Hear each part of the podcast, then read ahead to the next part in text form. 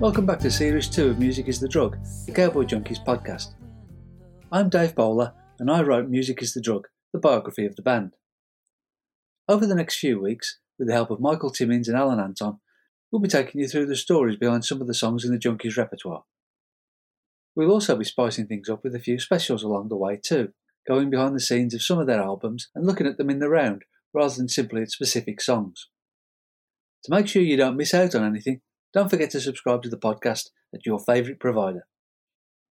We have our finger on the pulse here at Music is the Drug, and, given the time of year, we figured we couldn't cover any other song than Good Friday today. It's taken from the Miles from Our Home record, one where the band followed in the footsteps of some of their heroes, courtesy of their new, legendary producer, as Alan explains. You know, on that one, we are really excited to work with John Leckie, who was an old Abbey Road engineer in the early 70s. So he missed the Beatles era, but he worked with all the Beatles individually. And then um, he famously engineered Dark Side of the Moon at Abbey Road and a bunch of other stuff. And uh, then he disappeared for a while, and then he came back in the '90s with eight, late '80s, early '90s with um, you know Radiohead. He produced the Bends and uh, the Verve, and you know Stone Roses, a bunch of other um, great British stuff. Kula Shaker was another album that we liked a lot of his. So he was recommended to us, and we just loved his his resume, obviously, and and the fact that he wanted to take us to uh, work at Abbey Road. We thought, wow, this is great. What an opportunity. And it was fun being served by the same cafeteria ladies in the basement of Abbey Road who had served, you know, the Beatles back in the day. These, these old ladies, and they would talk about, oh yes, Paul was so nice, and it was like being in a in a museum. And so we did that, and that was it was the whole project was worth it just to be in Abbey Road for. I think we were there for six weeks, and um, you know, just take in the vibe of the the whole Beatles thing. Yeah, it was it was just an amazing experience being there, and you know, working on the record over there was uh, different for us too because we never really done done a record outside of you know, North America, and especially to have done it in that studio, it just sort of um, worked its way into into shape, but not by itself because John was a huge influence on it, the producer, but um, it just seemed to just creep along and, and put itself together in a really natural way. Good Friday was a song that I immediately loved when I first got the album but it's one that's taken on further resonance for me over the years. My dad died of lung cancer in 2004. His end started on Good Friday, which he spent screaming in pain, before he finally passed and found some peace in the early hours of Easter Sunday. You don't need to be the Pope or the Archbishop of Canterbury to find some symbolism there. I couldn't listen to music, read a book, watch a movie, or do anything like that for weeks afterwards because escape was just too painful. When I finally did reach for something, Good Friday was the only thing I played for a while, because it's all in there hope, death, rebirth. Truly, all human life is there in Mike's lyric. Yeah, exactly, and it's and it's using all uh, you know all our our regular tropes, right? You know, whether it be the seasons or or you know whatever you choose your prophet, you know, rising and dying and and being reborn. Um, so it, there's all the different um, and, and, nature itself. You know, all the different, you know, with the with the eagle, the prey, the, the being the prey, or the uh, or you know, or, or being the majestic bird, or being the the, the predator.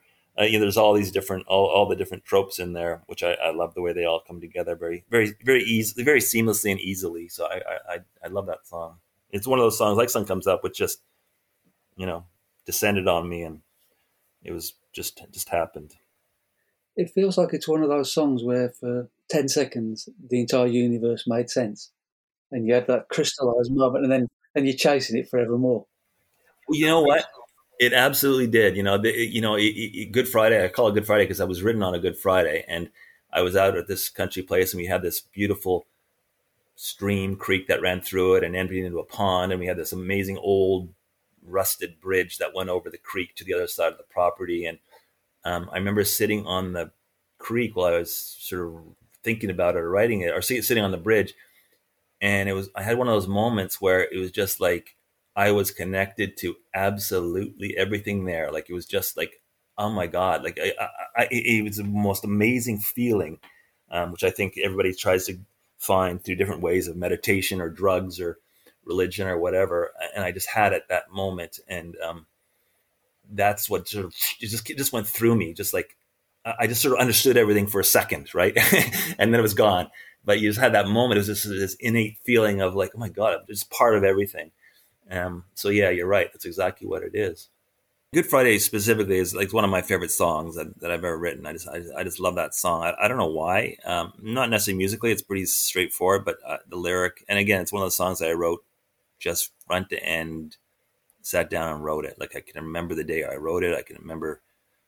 I think you know. I I just remember all the details of it. It just sort of came to me, and I love the imagery. You know, of course, there's all that my Catholic imagery, which is throughout all that all many of my songs, and it's very strong in that one and it's really the first song I wrote about like impending parenthood, right? So uh, a lot of Miles is where where again the relationship and our lives begin to really ch- turn, especially for me, um, about to become a father. So that that that song is really a, a song to a future kid, son or daughter. Well, daughter. I knew it was a daughter at that point.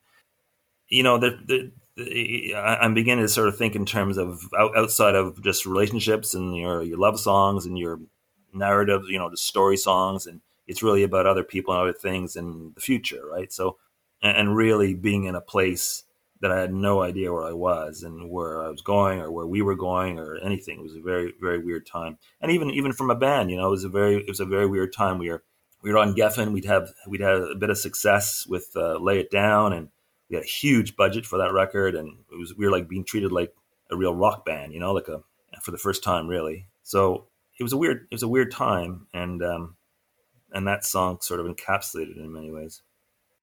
The environment was a, has become increasingly a big part of your your songwriting, talking about the country and the, creek and the you know the the, red tail and stuff. That was really be, beginning to come more and more into into the way you were writing.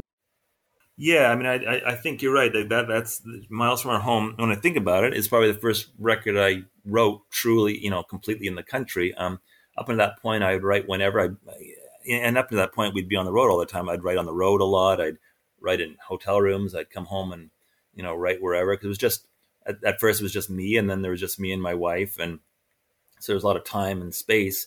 Um, at this point, there's still just me and my wife, but we, you know, I, we'd rented this, this, um, cottage, uh, in about two hours from Toronto, a really beautiful location, just idyllic.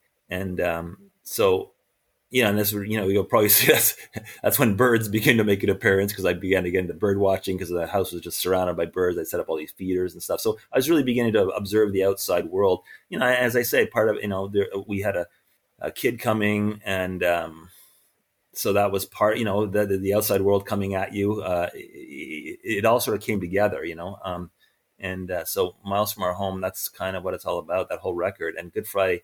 There's just something something very structurally perfect about that song lyrically. I don't know what it is. I never really sort of sat down and thought about it, but or analyzed it. But it's just I just like I just love the way it, it, it goes from you know talking about seasons and changes of seasons and different things coming and contemplating you know how how I'll relate to a child and then ending with Jesus on the cross. There's something something very very weird about the whole thing. Uh, and almost just and, and then the Jesus on the cross thing, you know, uh, you know, my, my Christianity is is not very Christian. so um, the um, I don't know. There's just something about that song and just to me is very powerful. And people interpret it always always very differently, but uh, to me, it's just kind of the hum. There's a real humanity to that song. I think that's that's probably what it is. The guitar figure, I think Jeff called it the "Your Angry Dog" guitar style. I guess it's, it's similar to Basquiat later on. You know, it's just got that suppressed rage in there that why doesn't this make more sense all the time?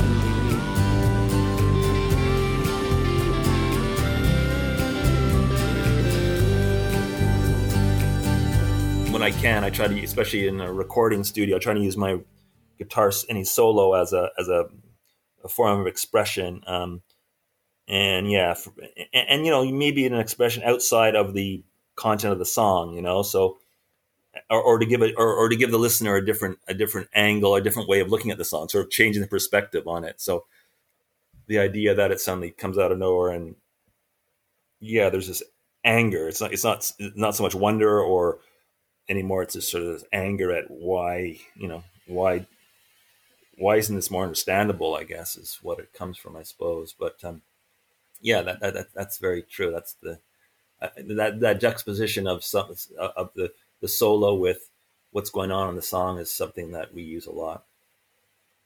In the spirit of Good Friday's cyclical nature, let's end up where we began with the production on the song and, more specifically, Miles from Our Home as an album. It's got a real sparkle to it, but that didn't come without its initial issues, as Alan admits. Yeah, it does. It's uh, and that way it, it really is different from our other stuff because it does have a real producer stamp on it.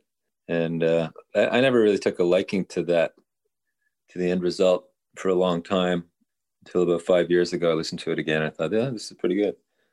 But I just didn't, you know, I didn't really, uh, I didn't really love the sound. I guess when when we first when it first ended up and I think we remixed a bit of it too because we weren't happy with some of it. So it was, you know, it, it had a bit of a bitter taste in our in my mouth anyway at the time of its release. But uh, yeah, it's grown on me over the years. We'll leave you now to enjoy your Good Friday, Easter Sunday, or your Thanksgiving dinner, depending on when you've caught up with this episode. We'll be back again to look at another song next week. Before then, a reminder that the band's new album, Songs of the Recollection, is out now. You can get it from all the usual outlets or direct from the band at cowboyjunkies.com. The Junkies are back on the road again now, with new tour dates coming in all the time, in North America and all over Europe. Keep checking the website for details of these new shows. If you're a Spotify user, you can follow our growing podcast playlist. All the details of that and everything else is in the show notes. You can subscribe to the podcast at all the usual outlets, and you can add likes, comments, and share the links there too all of which helps push up the listening charts and gets the word out. See you next time.